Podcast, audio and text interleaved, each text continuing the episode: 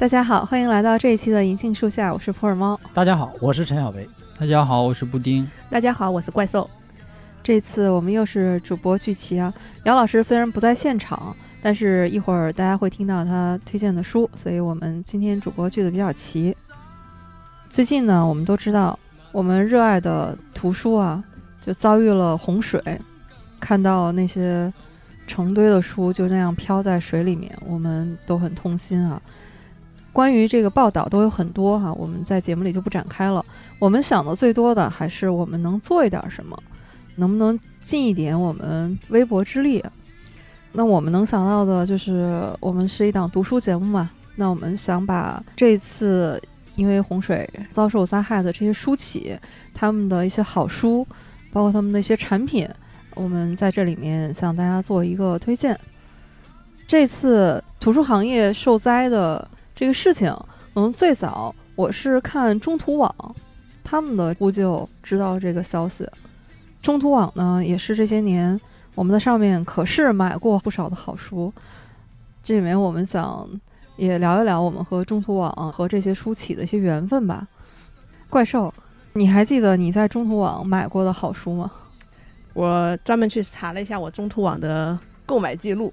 我第一次买是二零二一年二月十八号，当时是冲着那个线条的魅力、葛饰北斋的趣味形体，我开始会以为是设计师的一些设计方法的一些个书，那其实是属于他这个人的一个属于个人简介吧，就他的一些经历的一些书，也不算传记，就是在工作中设计的一些经历。我凌晨下了一单，晚上十二点之前又下了一单，就说。二月十八号那天早上，就是过了零点下了一单，在他的这一天过去之前又下了一单，主要还是因为太便宜了他的书。但是我在中途网买的最值的一本书是在他的那个淘书团，是零几年的，是一个时代漫画的翻印本。很早之前在别的地方是看到这个书嘛，我就一直在某鱼上蹲它来着，蹲了两年都没有蹲到，结果在中途网看见了，而且是半价。立马赶紧下单，捡漏了啊！现在是买不到了，这有炫富的嫌疑。对对对，这个这个我已经炫了好久了。对，就是怪兽晒了那一套书以后，我立刻就去下了一单，不管有用没用。那是民国的一些老漫画，虽然说不是当时的那个，但是复刻版嘛，还挺全的，而且它那个质感也挺像那个小时候就翻那种杂志的那种漫画的那个。是不是就张光宇他们？啊，对，就张光宇他们弄的那个。之前是买的那个张光宇小集嘛，然后看了之后感觉还挺有意思的，然后就开始找这个时代漫画。那套书谢其章老师有原版的。哇，留下羡慕的口水 啊，仰慕。期待一下，什么时候到他家看看去？呃，或者谢老师出一套那种复刻版，嗯，我再买。哎，不过说到中途网，对我来说年头就长了。最早中图网还在城府路那个邮局，他们在七楼，他们一边是网店，那个时候叫中国图书网，一边有一个实体书店，就叫七楼书店，因为就在七楼嘛。这个七楼书店当时有一个特色活动，就是这个书论斤卖，所以那会儿还专门去过，尤其是有一些原版书，什么英文的、法文的，然后各种那个语言都有。这种外文书是二手书，论斤卖。那收款台那儿是有一个大地秤吗？有有有，就是他那个英文书里面，我还真是淘出来过一些我喜欢的书，比如像一位推理女作家格拉夫顿，她写的字母系列，就找到了好几本。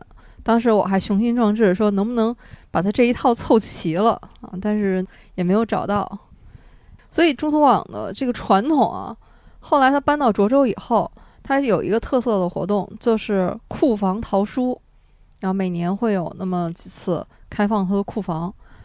我是挺遗憾的，因为到现在我都没去过，嗯，所以现在看着这个库房整个在水里面，就就特别遗憾。但是我们群里面有朋友就去过，还有呢，他后来就把这个库房淘书啊做了一个升级，就是到每年他周年活动的时候。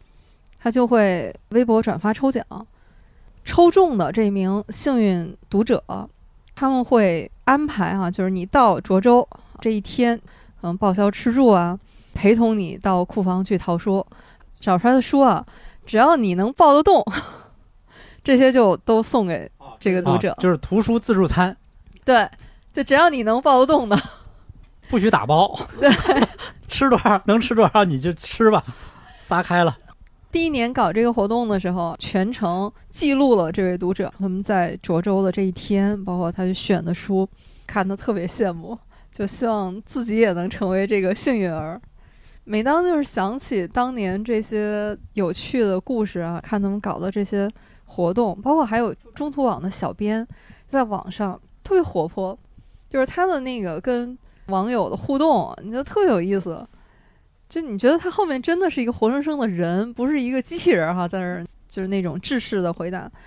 所以中途网和网友的距离一直就特别近。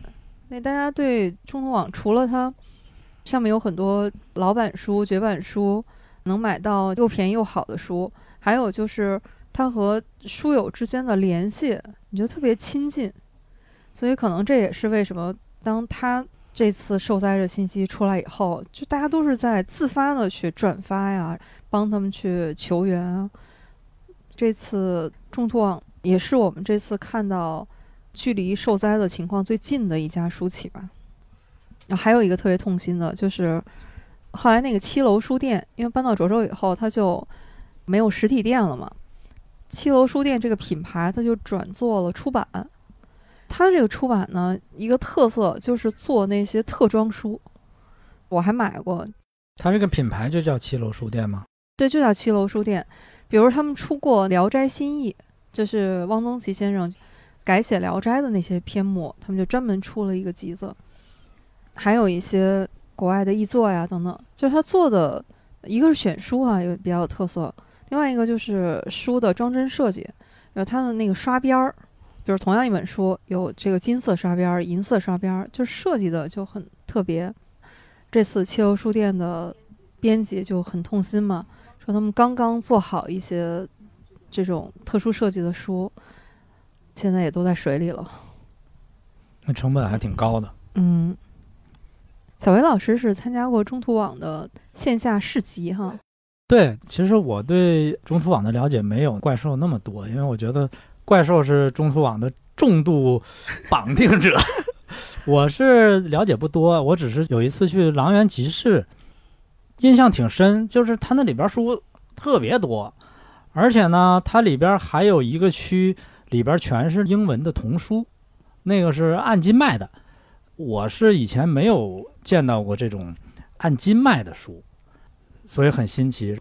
当时买了几本书，我还记得，买了一个丰子恺书信集，都是他解放以后给朋友写的一些信，里边了解了很多丰子恺晚年的事情，就是包括后来他当上海中国画院的院长，一开始他怎么不愿意当，后来又非得让他当，他说当可以，但是我不坐班，就是这些事情都特别好玩。当时记得还买了一本黄商的书，黄商那个书呢，就是。印的当时属于豪华本，所以定价也特别高，所以刚出的时候我也没舍得买，结果后来在他那儿就打了很低的折扣，在他那儿买，这个是我对中途网的直观认识。侧面呢也有一些了解，就是因为他在涿州那个仓库呢，在我们这个买书这个小圈子里边呢也特有名，因为我有几个朋友呢没事就跑到那个涿州去，他们还曾经邀请。我去看那个书库，我呢就是因为这样那样的原因，到底也没有去，也是留下一个遗憾。以后不知道还能不能有了。他给我的描述，我印象特别深。他说：“你想象不到那儿有多少书。”他说：“那个大仓库啊，有几千上万平米。”然后我在那儿看那些书啊，我当时的感觉就是多的呀，我都看吐了，就想吐那种感觉。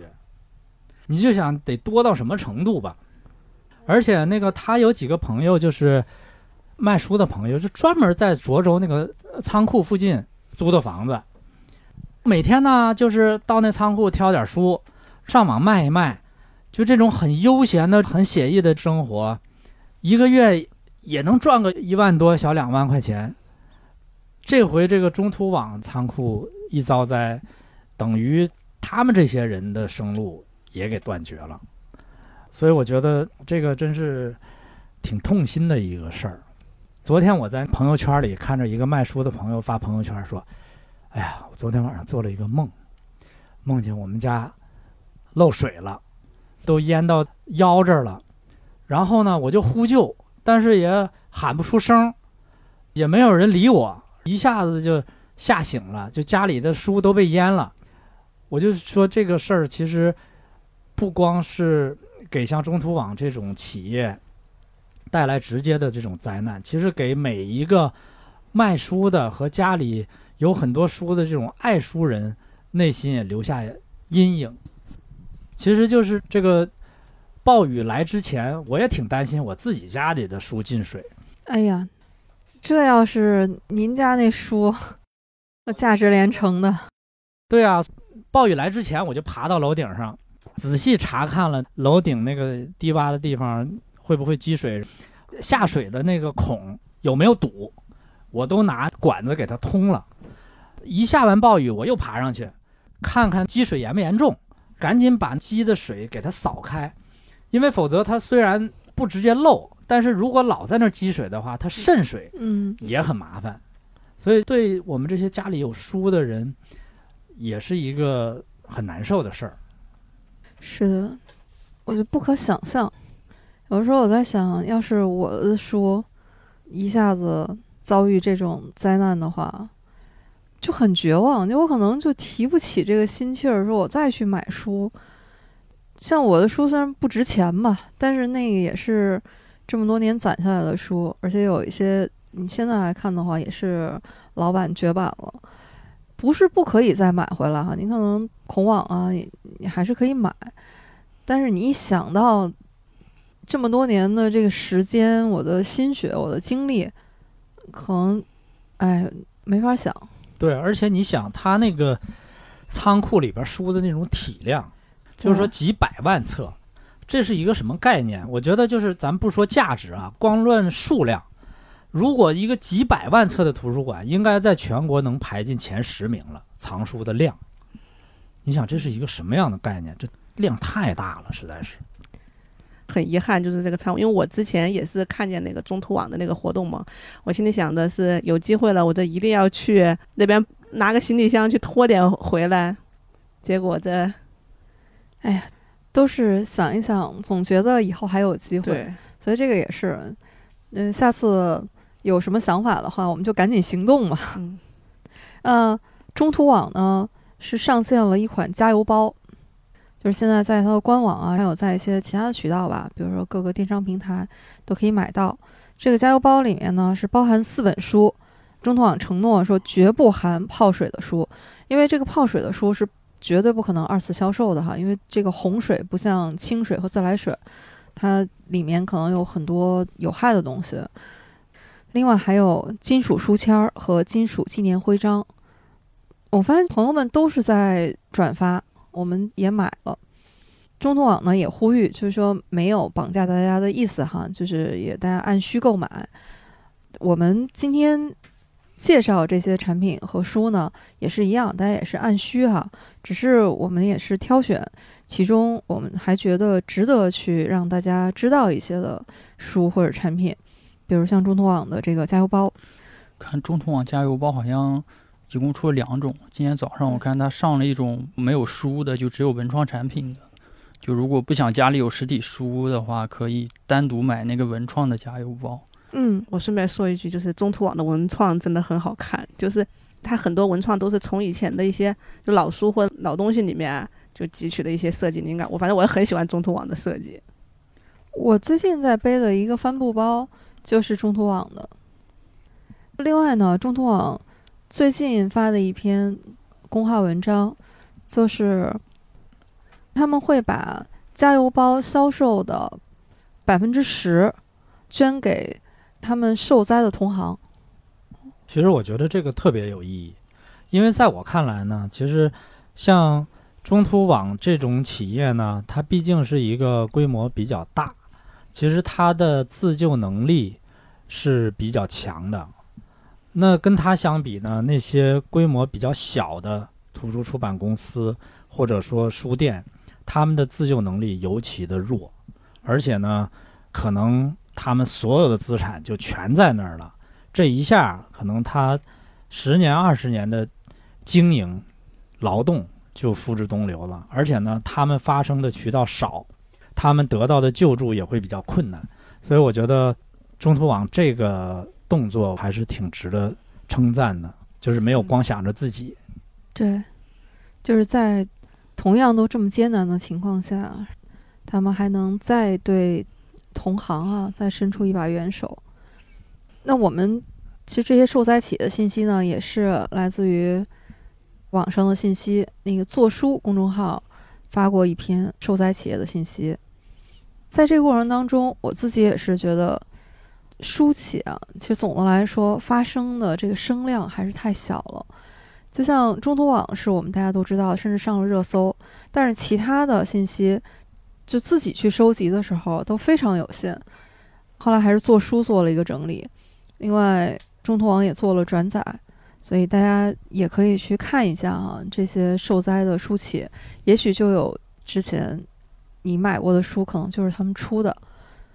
比如接下来我们要聊一聊这个未读，未读是一个出版品牌。就是一个出版公司，那么他出版的一些书呢，我以前看过的哈，比如像《存在主义咖啡馆》，这个我们在聊加缪的时候，这本书我就做了很多参考。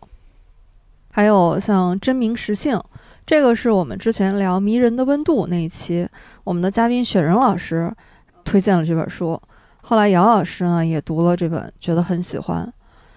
这些都是。之前出版的了，还有就是我手边有一套卡夫卡，未读出了一套中短篇作品集，这个设计我太喜欢了。对，刚才你给我看的时候，我觉得真是挺好的，而且呢，它这个有点像那个口袋书，比口袋书稍微大一点。对，就是让人有，因为人大家都觉得那个卡夫卡的书可能不是那么好读，它这个装帧方法嘛，就使得。卡夫卡的书显得好像体量变小了，对，就是你的心理障碍会变小，对，所以我觉得这个对大家接受卡夫卡是挺有好处的，是的，感觉每本都是薄薄的一个小册子，对，就是设计感也很强，一共六本是吧？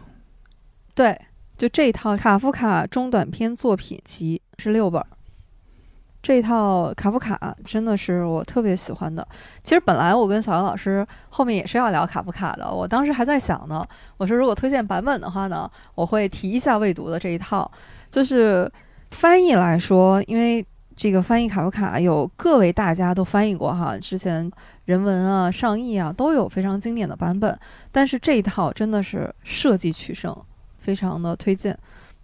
这些都是比较经典的书系了哈，但是我们今天想推荐一本是这个我跟布丁啊不约而同的选中的一本书，它也是未读二零二三年这个新书系列，因为我们可能最近还是要更多关注这些受灾书企的新书，因为这些是他们更有可能去安排印刷的哈。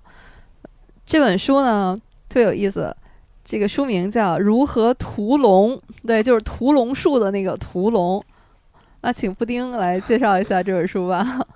这个书它其实标题听起来特别玄幻哈，感觉像是一本呃神话故事之类的书，但是其实是一本历史书。然后他写的里面那些史料啊什么都很详细。其实主要讲的就是中世纪的一些衣食住行啊、日常生活等等的介绍，用了中世纪人普遍相信的一些，比如屠龙啊等等这样一些神话传说，然后给大家介绍当时的人们的一些思想啊，还有人们日常生活的一些状况。这种书其实特别有意义，在于我们现代人其实不太了解以前的那个历史时代具体的生活的细节。就是我们在读一些宏大历史的时候，可能只了解一些特别大的历史事件，但是根本不知道当时那些人，就是一些平民啊，他们日常生活是什么样子的。读了这些书之后，其实是一个挺好的一个补充。我就不具体说它这个书里面的内容了，大家可以自己去看这本书。但是，呃，目录里面其实就能看出来这个书挺好玩的。比如说，写的如何找到旅店，如何战胜江湖骗子，如何保持个人卫生，如何旅行等等的，这些都是特别细节的一些生活描述。还有后面在真正的就是他描述一个勇士去屠龙的路上。他会告诉你如何屠龙、如何驯服巨龙、挖宝指南等等的这些。这本书里面就是真真假假的，它穿插了一些真实的历史的事件，也穿插了一些当时的一些传说。但我觉得这种写法就很符合中世纪的那些人生活的状态，因为他们本身也是生活在一种信仰宗教、也信仰神话传说的那么一个生活状态里的。这本书。有点类似于我之前看过的两本，就后浪出版过一套啊，那种非官方修炼指南，就是什么罗马士兵非官方修炼指南，什么维京战士非官方修炼指南等等的。那个里面其实也是，他就选取了一个特别小的一个题材，比如说他就选如何成为一个罗马士兵，他会介绍当时罗马帝国里面有哪些军团。如果你想参加哪个军团的话，你会被派到哪个住所？如果你选择武器的话，有哪些武器可供你选择？等等，这样的就是它能够补充你一些历史知识上的一些空白吧？我觉得。对这个书里面有好多小细节特别好玩儿。对，比如这一篇儿说如何选择对抗邪恶时的衣着。就是你在中世纪，你作为一个英雄啊，你是天选之子，你被大家选出来说你得去代表我们村儿把那恶龙杀掉，有好多细节嘛。那行，这个你应该穿什么衣服？其实它这里面是科普了一下，在一二九零年颁布的西西里法令，说其实这个呢是当时十三世纪啊，在西欧有无数的这种。禁奢法令就是当时你中世纪嘛，这个教会是不允许你过那种奢侈的生活的哈。在这个里面说，他会详细规定说谁可以穿皮草，你可以穿什么样的哈这些，还有就是规定佛罗伦萨十几岁的男孩不可以穿粉红色紧身裤。那怎么练瑜伽？啊，就是这种各种细节。有各种不能穿的嘛哈，那你要去战斗吗？那你你应该怎么去选你的战袍哈？那行，说你可以选锁子甲。如果要是说你再升级的话，你可以把它升级成板甲等等，就是。就像布丁说的，它很细节，嗯，而且他在里面就还会描述，比如说头盔，他们不同的城堡、不同地区做的头盔，他们是有当地的认证的，会在那个头盔上面印上他们当地认证过的那个标志、logo 什么的，这些都挺好玩的。哎，它主要是讲意大利吗？它就整个中世纪的欧洲、西欧地区，嗯。感觉好像一本游戏攻略书，对，挺像的。对，它就有点像一个 RPG 游戏，怎么达到装备？对，对，怎么打倒恶龙？嗯，还有有救出公主吗？怎么？对，有有有。他不单有怎么救出公主，还要教公主怎么自救。对，这个应该让虫哥去教怎么自救的问题。对，所以这本书。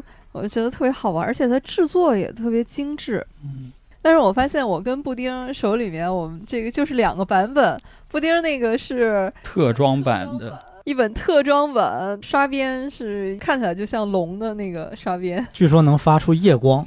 对，但是目前还没有发现。我觉得我应该怎么说？找找这个如何。如何防骗什么的指南，在这本书里，别找找有没有如何发出夜光。目前没有发现夜光，你得找一个月圆之夜，可能不是你得找一找怎么修炼这个书可以发光的那个秘籍。哦，对对对，看一下啊，就算不发光也真是确实很好看。对，发现未读的书都是设计感很强，都设计的很好。好，我们这个越来越像一档带货节目了。刚才在看未读的书。之前发的那个单里面还有一个平克·弗洛伊德的，哎，那个我也想买，我也对，但是好像我刚刚查了一下，买不到啊。嗯，只有第三方，还是是传记吗？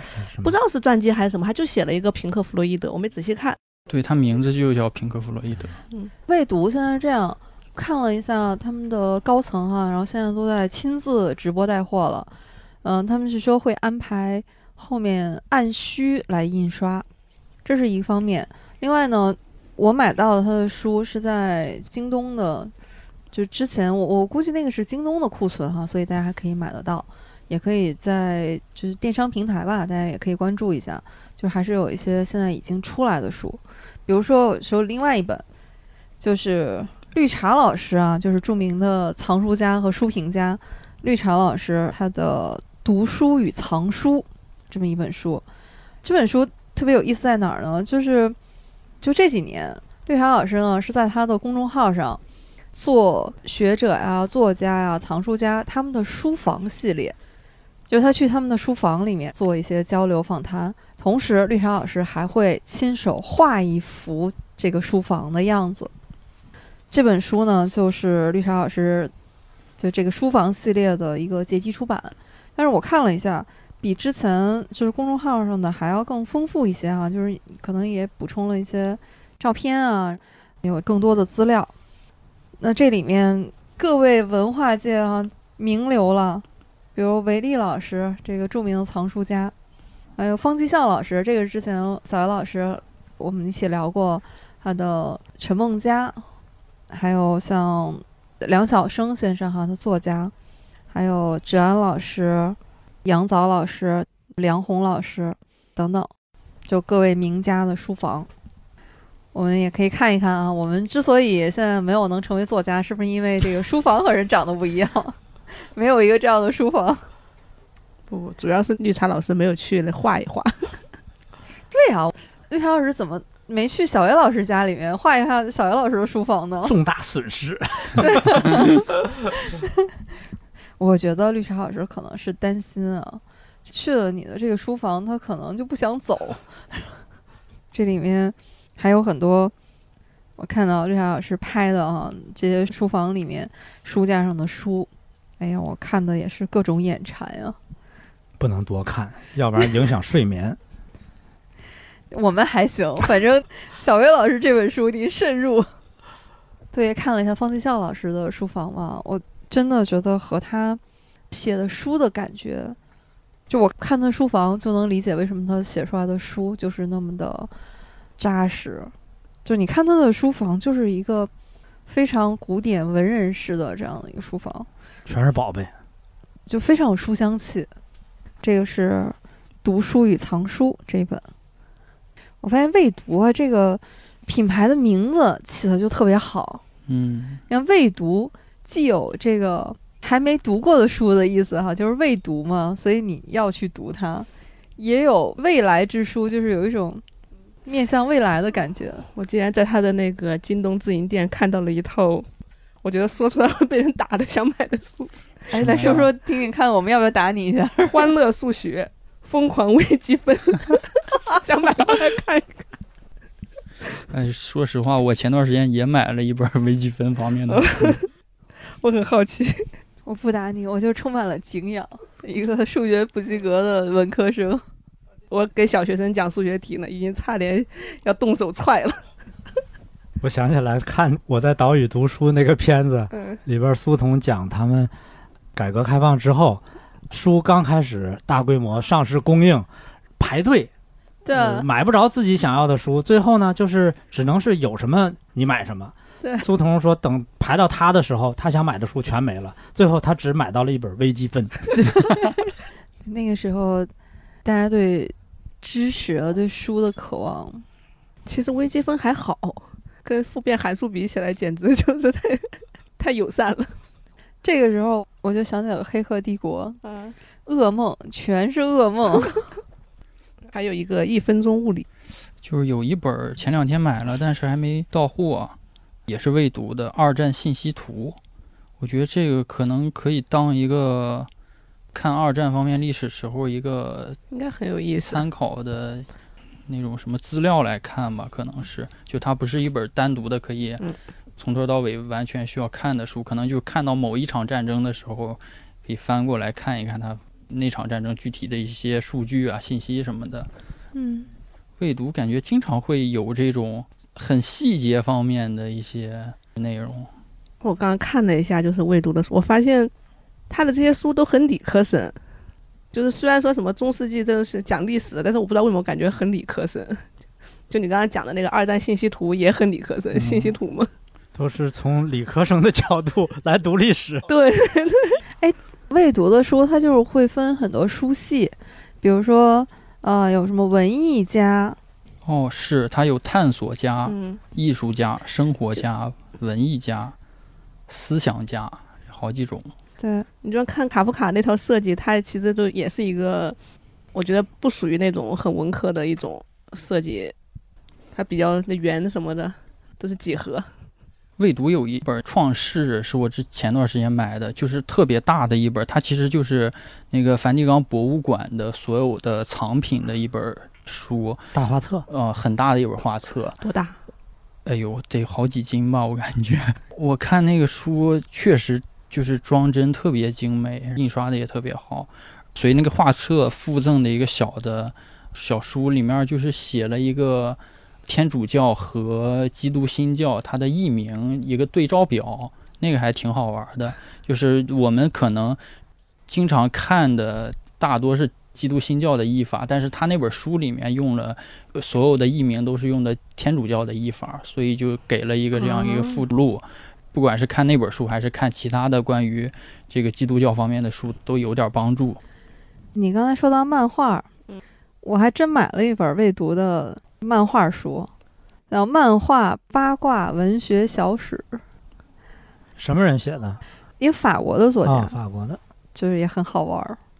突然间发现现在出版社都很卷呐、出书。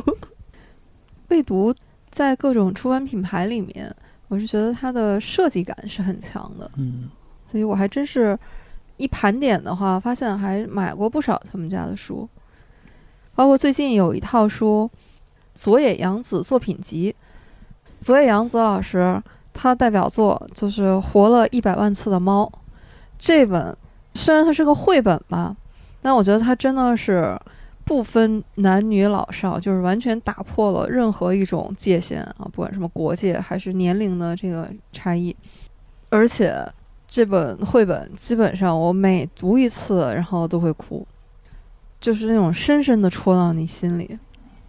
一只是活了一百万次的猫嘛，就是这只猫它不停的复活，之前有各种各样的死法，而且这只猫呢是在猫界啊备受推崇，就是属于明星啊，都是被各种追星的，但它也都不屑一顾。直到后来有一天遇到了一只小白猫，这只小白猫还不理它，后来它就粘在这只小白猫身边。后来它和小白猫就一起生活，然后生了孩子。后来这些孩子们也长大了，走了。忽然有一天，这个小白猫就去世了。这个活了一百万次猫就是虎斑猫嘛，然后就嚎啕大哭，守着这个小白猫就嚎啕大哭。后来哭着哭着，这只虎斑猫它也死掉了。这次它就没有再活过来，就这样一个故事。这次，所以杨子老师呢，他的作品集一套四本儿，然后也是未读出了这四本，我还挺想就读一读的。我在这里疯狂加购物车。这个有一点大家，我觉得还是可以放心啊，就是我们跟大家推荐的这些书，要么是我们也确实读过啊，或者至少是买过的啊，确实看着还是不错的。那未读我们就先带货到这里吧。呃，其实这个开玩笑哈、这个完全是自发的哈，我们也没有任何的销售的任务，出版社也并不是他们找到我们，我们只是非常想能做一点什么吧。接下来这一家出版企业呢是时代华语，这次大家除了中途网哈、可能最先看到的也是时代华语，他们发了一个函，通报了一下就受灾的这个情况。所以，如果现在大家看到一些公众号都也都有转载哈，转载他们的当时发出来的这封函。时代华语呢，它的这个书其实跟我们还挺有缘分的。我发现有一本呢是叫《纸短情长：美得窒息的宋词》，这个唐诗宋词啊，肯定有无数个版本，但它这本书特别在什么地方？它是中英对照的，而且它的英文版是许渊冲先生的译本。那许渊冲先生其实是我们节目做第一期，当时是许渊冲先生百岁老人嘛，刚刚过世，我们当时就介绍了许渊冲先生的作品，也聊到西南联大。许渊冲先生他翻译的宋词，所以这个可读性还是比较高的，尤其是可以，如果是给孩子读的话，哈，可以一边教他读中文的，教他背宋词，一边也可以读一读英文的翻译。我觉得这个也是一个很好的选择。这孩子压力有点大呀，中文的就够费劲的，还得读英文的。就是说，这个是一个比较好的选本吧，我觉得是一个相对靠谱的选择哈。所以这个是一本宋词，嗯，许渊冲先生译本的宋词。还有一本呢，就是我们要 Q 到我们的姚老师了啊，虽然今天不在现场，就是我们内心的冲突这本书，其实我们之前很多朋友都传看或者是推荐过，被推荐语给骗了，就害怕这本书是那个一本鸡汤，对，它是其实是一本非常严肃的心理学著作啊。姚老师是在我们那个跨年读书节目里面专门推荐过，所以大家如果有兴趣的话，可以去听一下我们跨年的那一期啊。姚老师专门有他对这本书的推荐，因为姚老师对心理学哈、一直是保有兴趣和研究的。这本书我看了一下，当时我读的那个版本就是时代华语出的，那个封面也很好看，就是封面是。呃，有一只鸟，然后有一个女孩的一个就是剪影吧，一个肖像。我读的应该跟你是一个版本，我们就是看了读的那个推荐之后，我们就去买了同款。可是为什么我读完了呢？我操！这个封面我就特别喜欢，那个女孩就她那个眼睛，就很像她在诉说她内心里面的一些东西，又好像很有期待。这本书呢是很著名的一位心理学家，也是一位女性啊。卡伦霍尼就是她的代表作，她也是这个新弗洛伊德学派的代表。读这本书吧，你就特别能对号入座，就你经常在里面会看到你自己。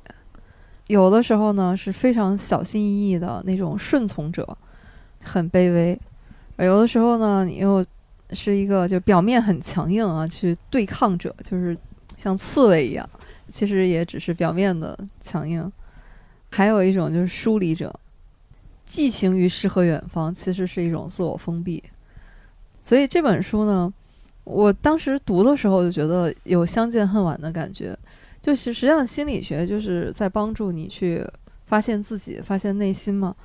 我当时说，如果要是我早一点知道这些冲突，其实人人心里都有，可能就是一些不必要的。你可以更早一点放下那些。自己苛求自己的那些东西，所以这本书也是时代华语出的一本我比较喜欢的书。时代华语之前还出过一套书，是松本清张的作品集。这是你强项。对，我买过，因为松本清张属于这种经典作家嘛，也是宗师啊，所以他的书呢，只要有选本，我还是愿意收藏一下。所以时代华语当时出的这一套，我也有买。哎呀，想想又是觉得很心痛。这些书可能现在都在水里头。没事，还能印。对，希望有机会再印吧。为什么我会关注到他松本清张这一套呢？就是这些大师有一个特点啊，就他们作品非常多，长篇啊、中短篇都很多。所以实际上考验出版的就是选本，它不是说你就选几本凑在一起，就其实是很考验。在从中选选取以及编排的这个功力的，所以我觉得还是算是相对有特色的一个选本吧。有机会重印啊，或者是如果现在有的话，你松本清张的这一套，反正是我个人嘛比较偏爱的。这个是时代华语，也是希望他们能渡过难关吧。其实对这些书写都差不多，都是赶紧回笼资金啊，努力的去拓展一些现金流，安排。印新书，找新的库房，但是呢，对每个企业来说都很艰难。这里面我还关注到最新的受灾信息，里面有一家书店，野草书店。哎呀，这个当时我看到的时候特别难过，因为这个是我线下的那个实体店，我就就是他搬过两次家，我都去过。他最早就是在北大，那叫野草书店嘛。但是你一看这个名字，你会有天然的亲近感，野草啊，想起鲁迅先生是吧？后来他就搬了，搬到城府路，就是在豆瓣书店的对面，在万盛书园的西边，就是这么一个位置，是一个地下，在一个超市里面。它是综合型的还是卖哪类书的以特价书为主，啊？学术书、特价书这一类为主，但是也都有，就是书的品类还是比较多的。基本上是在那个超市里边儿、哈，有点摆地摊儿的那个感觉，也也有书架，然后然后也有地上那也摆，就是你看着很亲切。老板就往那儿一一坐，你也可以跟他聊天儿。老板就是赵老师嘛，他对这些书如数家珍，经常你就会看到有学校里的老师啊，还有学生去买书啊，他都非常清楚，你聊两句就知道你要的是什么。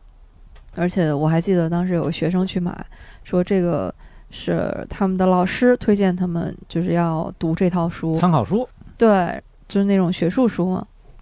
它是书呢，可能不不是那种畅销书，不是大众的消费的图书啊，但是对于一些特定的一些学术方面的需求，就非常有必要。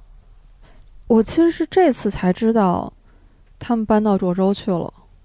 它仓库里面呢是包括两万多册的图书，损失预计超过三十五万，还包括一辆汽车。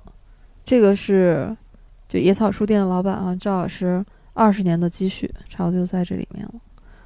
因为我们知道，其实开书店的人啊，都没有什么现金，没有什么钱。开书店的人呢，就是一个死循环，只要赚了点钱，就会把这些钱换成书进货。所以我觉得，可能这两万多本书，真是对他来说是辛苦经营十年的这种，哎呀，挺可惜，真挺可惜的。对我听了以后特别的难过。野草书店我们还去过一回，但是他那时候已经是在陈府路那边了。当时是就沿着那个豆瓣野草万盛这个路线去的，不好找，拐进去，但是里面书挺多的，他的书都很厚，我记得很清楚，就他那里的书都很厚。考虑到我搬回家太沉了，但是那时候就也是加了老板微信，就是可以邮寄嘛。我一直以为他还在陈府路那儿呢，我还想着，哎，这什么时候再去那边再溜达一圈？有时间的时候，没想到一看到说是搬到涿州了，然后还记得那老板是个什么样的人吗？男人 就很普通的一个那个老板，就可能没有什么特别的。谈吐呢？我当时去的时候，他是一直在忙，因为一直有人在过来买书嘛。然后他就是一直在忙，我们在那里自己看，就是很，他不是在那个超市旁边嘛，也很神奇，就是那块很安静，就那一块就特别安静，就感觉就是，哎，怎么就超市里面突然间就是多了一个屏蔽，是因为人特少吗？啊，人不少啊，人不少。可能那超市也不是很吵的缘故吧，啊反正就是也没有什么人，就是特别大声音在那里，因为它毕竟它不是那种卖咖啡的书店，没有小孩儿的书，所以说都是成年人，大家都能控制住自己的行为，所以说还挺安静的，就是不太好找。当时真的城府路那块，我们拐进超市，走进去还心里忐忑，这里能有书店吗？估计也是因为为了缩减成本搬到涿州去了，对，而且进货方便，货源就在边儿上。是是的，其实很多书企搬到涿州，大部分也是考虑成本的原因，另外一个也是有一种，它也聚气嘛，越来越越多的书企都搬过去了，所以它也变成了一方这种集散地。对，我们应该补充一个知识，因为我们生活在北京，可能对于涿州跟北京的方位很了解。如果是外地的朋友，可能不知道涿州是一个什么样的地方。我就讲一下，就是反正我从河北省开车回北京，在进北京的收费站之前的最后一站就是涿州，所以涿州跟北京是紧挨着。呃，我看了一下，就这次受灾的那个园区嘛，它就是北京西南物流中心的涿州园区，实际上它也是一种延伸吧。当然啊，这次受灾的书企啊不计其数了。我看报道里面往往都是说几百家书企吧，还有魔咒，嗯，对魔咒出那《夜行实录》的，他们的也一样，都是库房被毁。可能他们损失最惨的是那些老资料啥的。哦，对，那中途网也是说，他们最不可估量的就是那些老版书啊、绝版书，好痛心啊！这书怎么没早点买回来啊？没事，以后还会有更好的书的。家里实在搁不下呀。刚才说到野草书店啊，就这次受灾的呢，除了出版品牌，还有一批就是这种书店，有很多都是网店了，有的也有实体店，比如说纸上声音书店，他们在北京是有实体店的，同时也做网购。现在他们也是出了能量包哈，也可以按需购买。还有一些出版品牌和书店。也都陆续整理出一些他们可以购买的书，在中途网刚刚发的一篇公号里面，受水灾影响的同行们，这里面大家都可以查到啊。如果有需要的话，也可以购买哈。太多了，我都不忍心读。其实我觉得等这个灾情过去，可以在北京搞一个涿州水灾受灾书起的一个大集市，组织大家去采购一下。是真可以，嗯，对，这个可以向有关部门呼吁一下，这是可以考虑各种各样的哈，多种方式的。对，因为这是自救嘛，正好赶上秋天市集嘛，秋天舒适。对，因为双向需要嘛。嗯嗯，其实我们今天这期节目啊，我们也知道，可能就是一点绵薄之力吧，就是太绵薄了。但是也是想，图书这个行业它本身就应该是带给人希望的。为什么还是选择用这种方式，就是把一些好书介绍给大家？不是说因为他们受了灾，就是为什么他们受灾，我们觉得痛心，是因为他们真的用心做出来过好书，是真的用心在做书这件事情上，可能耕耘了很多年，所以我们非常不希望因为这样的一场天灾。把他们多年的努力就付诸东流，希望未来我们还是能够读到这些用心做书的企业他们做出来的好书，这个可能是我们的最大的一个初衷吧。对，因为每一个做书卖书的企业的背后，就是那些做书和卖书的员工，那些人，那些认真做事的人，所以也是表达我们对这件事儿的一种关切吧。对。至于说买书不买书这件事情，大家按需哈，或者是说，因为我们的节目可能能更多了解到有这些出版的品牌，可以去关注一下他们出过的书，或者是他们即将出的书。比如像未读呢，在豆瓣上也都有他们的书单啊，大家都可以去自行检索哈，找自己感兴趣的书。其实我们。还是想对这些受灾的书企们，还是想对他们说一声加油，渡过难关，加油，加油！也希望我们这颗爱书的心也能继续热下去。书和爱书的人，我们彼此是有一个约定的，就是我们读书，你们出好书。所以我希望这个约定一直在，我们能一直走下去。这就是我们今天这期节目啊，也非常感谢大家。如果你也对这次受灾的书企有关注的话也可以去更多的了解一些他们的信息。那我们也希望能在评论区和大家一起来交流哈。如果你也有一些相关的信息的话我们一起来多一些的关切。感谢大家拜拜。谢谢大家拜拜。拜拜。谢谢大家再见。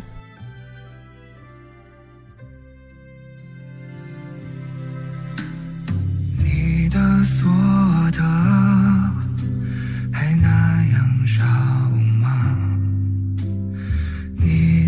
住，还那样多吗？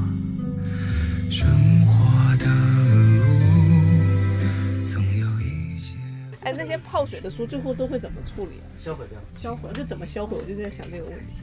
卖给回收站，回收站是咱们惠子回收站。就是你那种垃圾销毁，啊，不不，卖惠子回收站，这是可以回收的。可以回收吗？我但他们说这个没法化浆，只能按垃圾处，不是不是，没法化浆，只能按垃圾处理，因为成本太高了。这种杀菌啊什么的，卖到惠子厂，他们所有的回收产品，它都是要杀菌的，都是要消毒的。这个还是会卖到那个废纸。对，并且呢，惠子的话，它其中有一道工序，它就是要把它，就是堆混在一起，让它去肉沤烂了。